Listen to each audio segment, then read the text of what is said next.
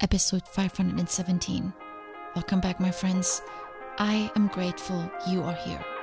Thankful that you are spending a few minutes with me. But really, these minutes are for yourself. I record these episodes with you in mind, hoping I can share something of value with you. Value means you find it useful, insightful, inspirational, but not just so you can feel good but so you can think and do something new and different that ultimately changes you for the better. This is how I ended the last episode, and this is how I want to start today's episode. We are coming to the end of yet another year, and I usually start speaking about goals and resolutions around this time, often already much earlier. I've recorded many episodes on the importance of goal setting, how to think about your goals, how to set goals, different categories of goals, and so on. And yes, I am working on a way to add categories to my website so you can easily browse all my 500 plus episodes by topic. But in the meantime, you can just use the search feature on my website and type in goals, and all the episodes will come up. And I will speak about goals this year as well. Today's episode can be already a goal for some of you. And if not an actual goal, I hope it still inspires you. I want to motivate you today to do more alone. Because I know from myself and from the people around me, if others around us are not there to do it with us, we don't do it at all. And when we don't do it, we run dry. We lose motivation, we give up hope, and we shrink our dreams. We become lazy, comfortable, content. But what do you mean by it? You're probably asking now. Here's what I mean, and I want to share a story first. In the last episode, I talked about my Thanksgiving holiday, which I spent in Moab, Utah, exploring canyonlands and Arches National Park and the climbing areas around Moab. On the last day, we hiked up to Delicate Arch, one of the most popular arches in Utah, and maybe even the entire country. We left early and in the dark because we wanted to be there by sunrise. Well, my friend wanted to be there by sunrise. He wanted to capture a beautiful photograph of the arch lit by the morning light. I get it, but I was about not to go. I had not slept well the night before. It was freezing, even though we slept in the car and I wore three layers of clothing inside my sleeping bag. I was cold, and I didn't sleep well most of the night until we turned the car on for a few minutes to heat it up. Then I fell asleep for probably a couple of hours. Still, I was tired.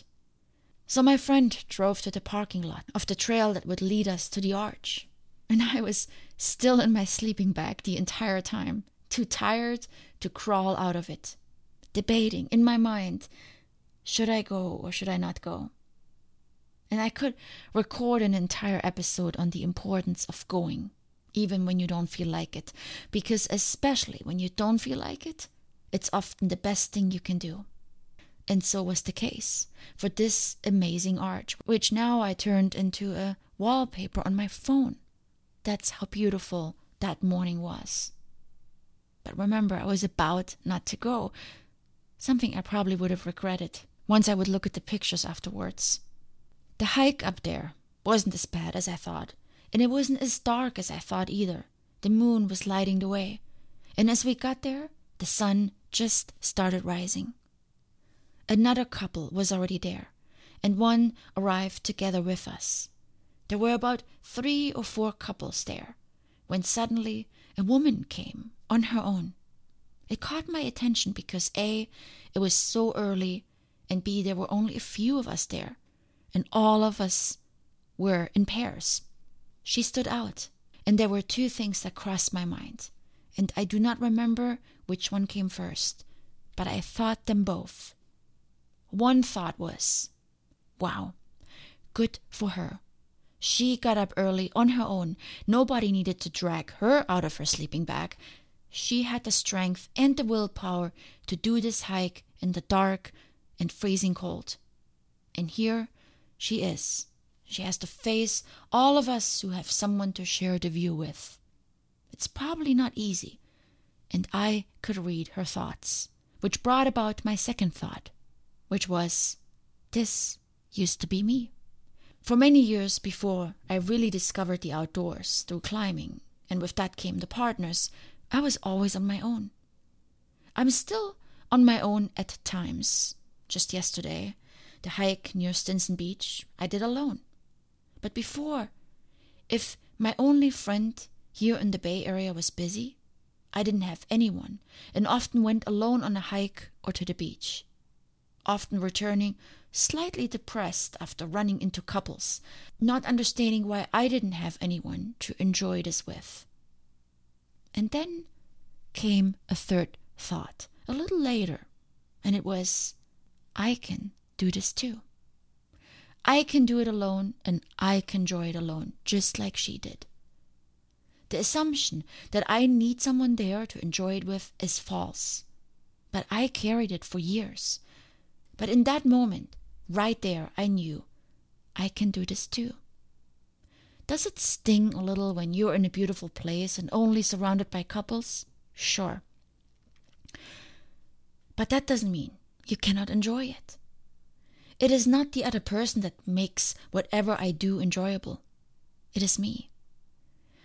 I looked at my climbing partner and friend that morning, and I knew I could be here without him and enjoy this just as much.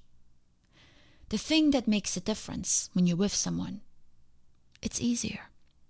It's easier to find your way because someone helps you navigate.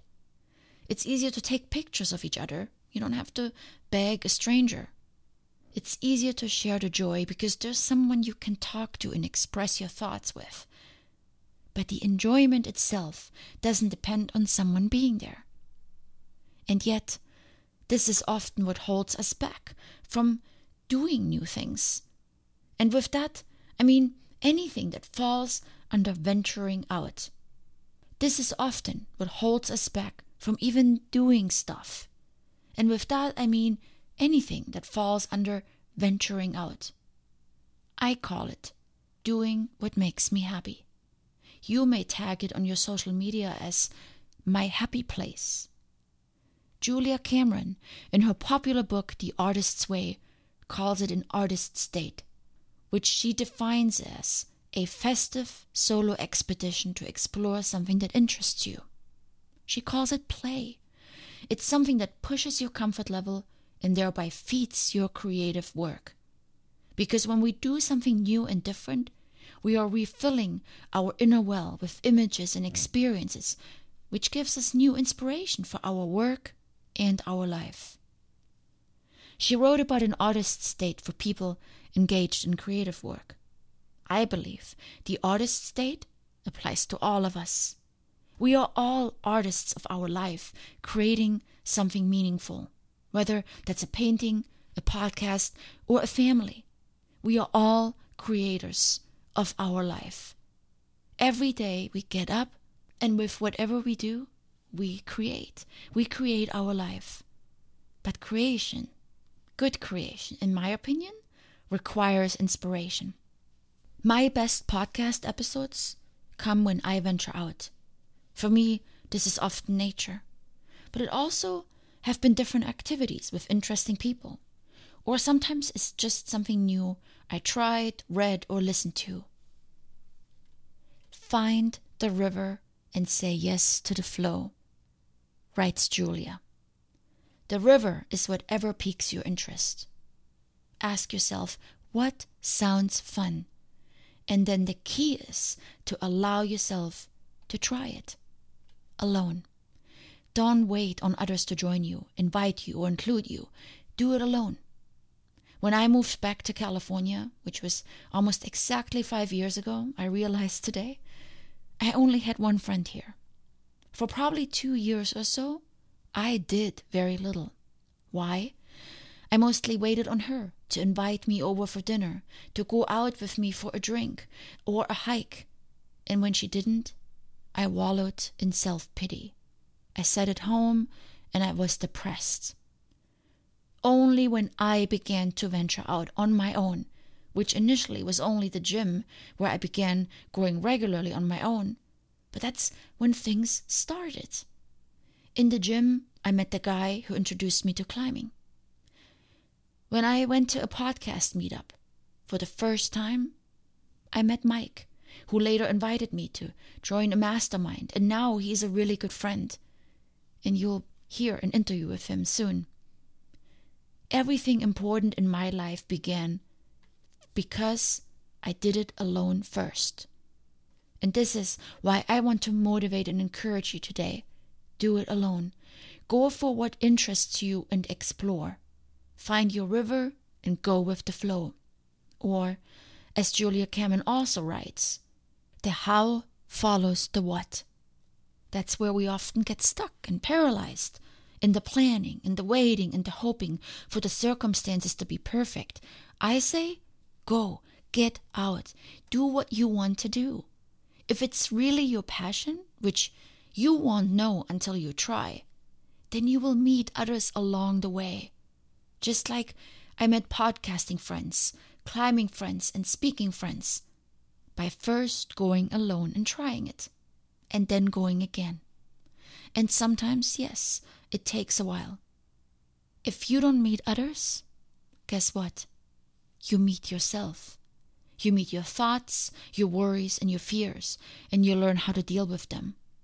My hike today was meant to challenge me physically. I want to improve my hiking speed and my endurance, so I picked a hike that went uphill. And on the downhill, I ran to make up good time, because during long approaches to the mountains, endurance and speed are critical.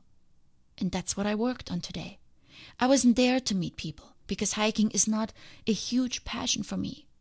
Mountain climbing is, and today's hike supported that goal but it also confronted me with my thoughts. When I'm alone, I become more in tune with myself. And I noticed when I am alone, in nature, not distracted with my phone or with other things flashing and beeping at me, I become more in tune with myself. And I noticed today how my thoughts went to the past a lot. Past relationships, especially. Relationships that I brought to the present again with my thoughts, considering them again.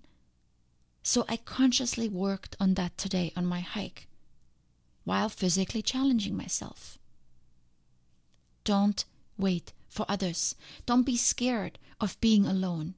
Instead, look forward to spending time with yourself. You need it. We all need it. We need to learn more about who we are, what makes us happy, and what goes through our mind. The woman that I saw on that Sunday morning going up the delicate arch, she did what she wanted to do. She wanted to see that arch. Maybe she was in the area and didn't want to miss the chance. Don't miss your chance. Go out. There is a world out there to explore. And we don't need to wait for the people to come to us. The people will be out there in that world meeting us. With exception of preparing some food and checking my Instagram and posting some videos and pics that I took today, all I have done since I returned from this hike is write. I wrote all evening. That's how much the outdoors inspires me. Ask yourself, what inspires you? What do you call your happy place once a year, twice a year on your Instagram feed? Go there more often and go alone. Maybe what you thought is your happy place is not even it. For a long time, I thought a certain coffee shop is my happy place. But it really wasn't. It was just a place where I wrote and enjoyed some good coffee. But what I really enjoy is sitting down, inspired, and writing.